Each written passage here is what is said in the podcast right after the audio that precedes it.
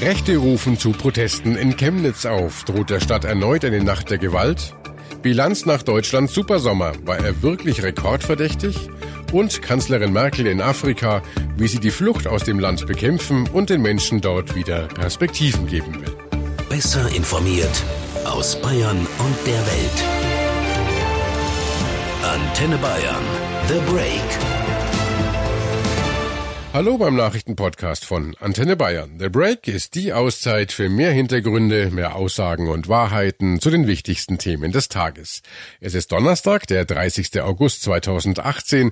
Redaktionsschluss für diese Folge war 16 Uhr. Ich bin Antenne Bayern Chefredakteur Ralf Zinno. Seit vergangenem Montag scheint in der sächsischen Stadt Chemnitz nichts mehr zu sein, wie es vorher war. 6000 Menschen gingen nach einer tödlichen Auseinandersetzung bei einem Stadtfest auf die Straßen. 6000 Menschen, die meisten mit, sagen wir mal, eher rechter Orientierung.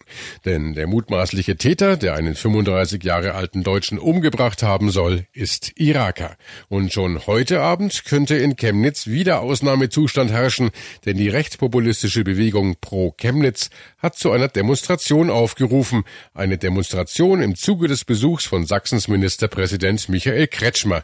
Dieser will am Abend den Dialog mit den Menschen in Chemnitz suchen. Hass, Selbstjustiz sind kein probates Mittel, sondern der Rechtsstaat und die Demokratie muss aus der Mitte der Gesellschaft heraus verteidigt werden. Und dazu brauchen wir die ganze Unterstützung der Menschen, die in der Mitte der Gesellschaft stehen. Soweit der sächsische Ministerpräsident. Er will und muss sich heute Abend einer offenen Diskussion mit den Bürgern stellen.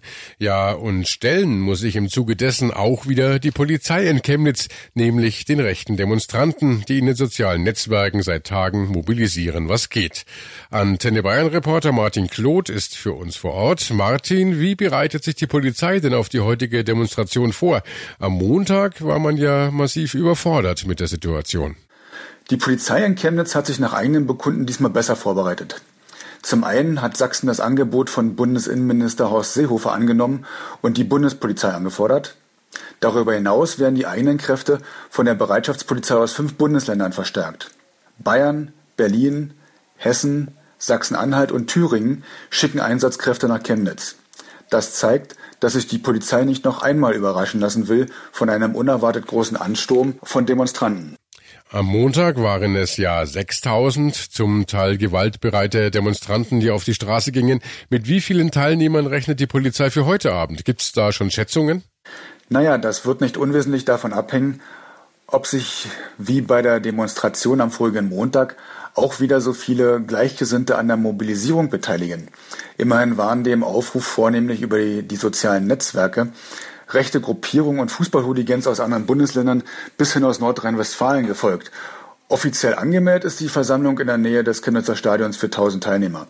Wie schnell die Zahl aber in der Realität dann steigen kann, hat sich am Montag gezeigt. Und die Emotionen waren zuletzt sehr hochgekocht. Plötzlich und ohne Vorwarnung tobt in Chemnitz also der rechte Mob. So können die Geschehnisse auf Außenstehende wirken.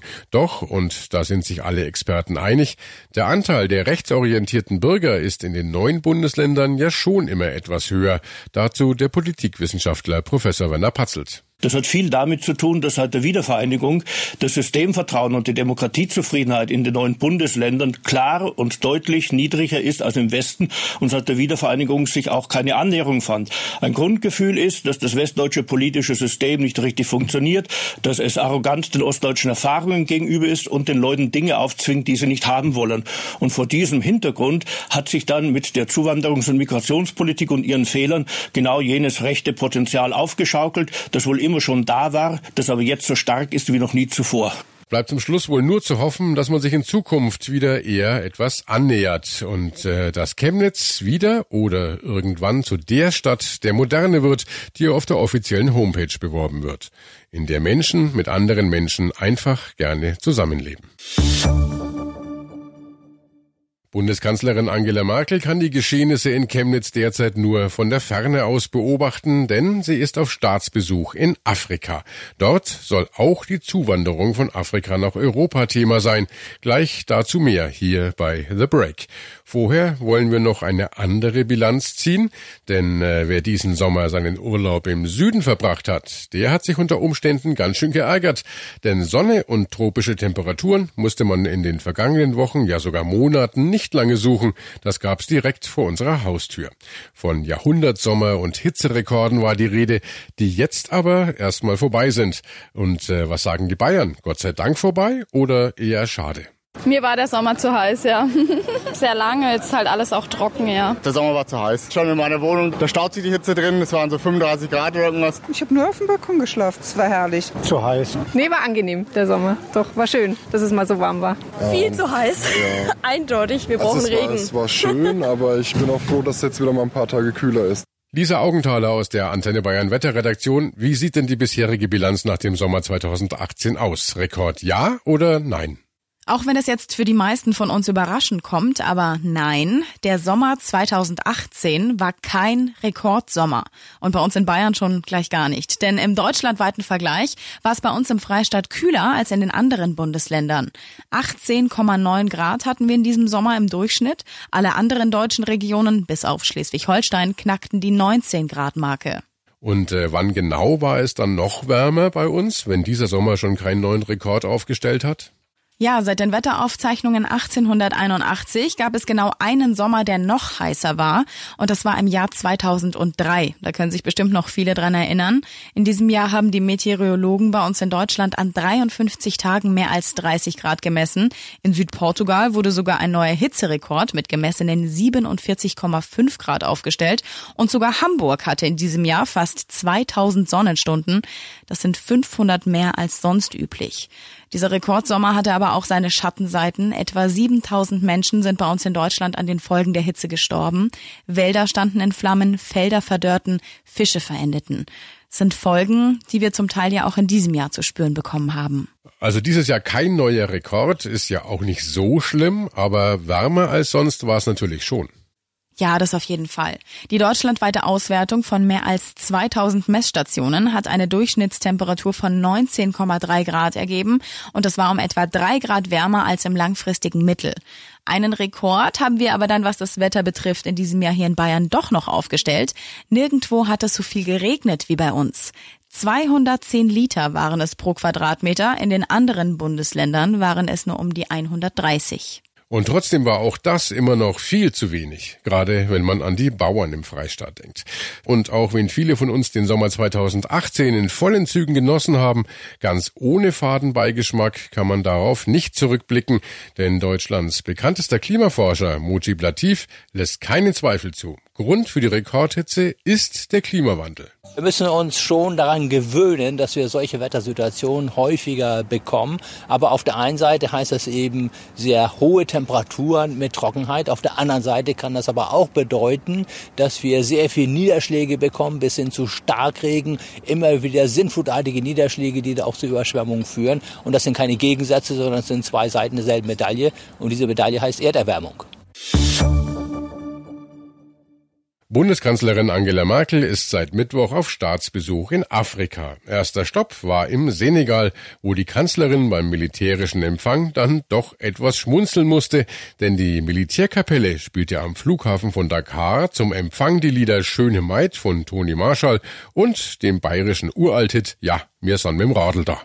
Unabhängig von dieser etwas lustigen Liedauswahl geht es beim Besuch von Merkel natürlich um ernste Themen, beispielsweise die Zuwanderung von Afrika nach Europa und was dafür getan werden muss, damit die Menschen dort wieder gerne in ihrem Land leben und auch leben können dass wir auf Sie hören, welche Projekte Ihnen wichtig sind und nicht das sozusagen zu Ihnen bringen, was äh, uns wichtig ist. Denn so kann man Entwicklung nicht gestalten und wir wollen eine eigenständige, selbstbewusste Entwicklung auch Ihres Landes.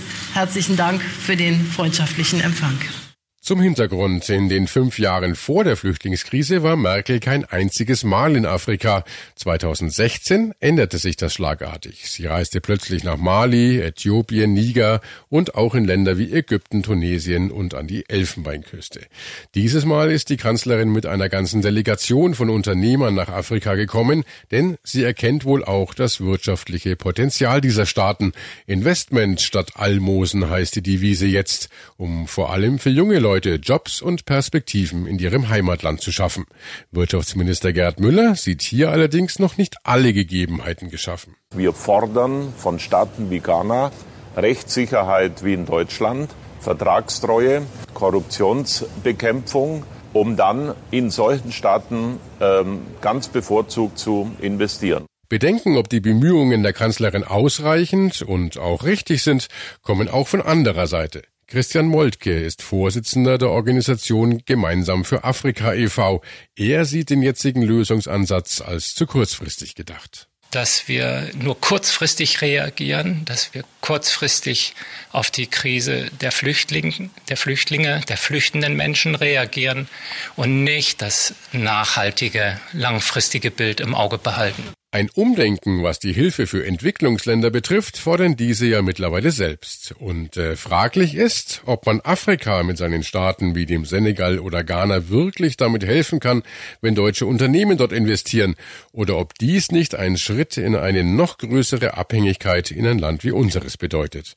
Eine Alternative wäre vielleicht, dem Land selbst und seinen Unternehmern vom Bauern bis hin zum Kfz-Mechatroniker unter die Arme zu greifen, zum Beispiel mit Mikrokrediten, die den eigenen Wirtschaftsmotor des Landes ankurbeln würden. Aber so oder so, die Menschen brauchen in ihrem Land eine Perspektive. Das hat man mittlerweile erkannt. Und äh, das war The Break, der Nachrichtenpodcast von Antenne Bayern an diesem Donnerstag, den 30. August 2018. Redaktionsschluss war 16 Uhr. Ich bin Chefredakteur Ralf Zinno. Antenne Bayern.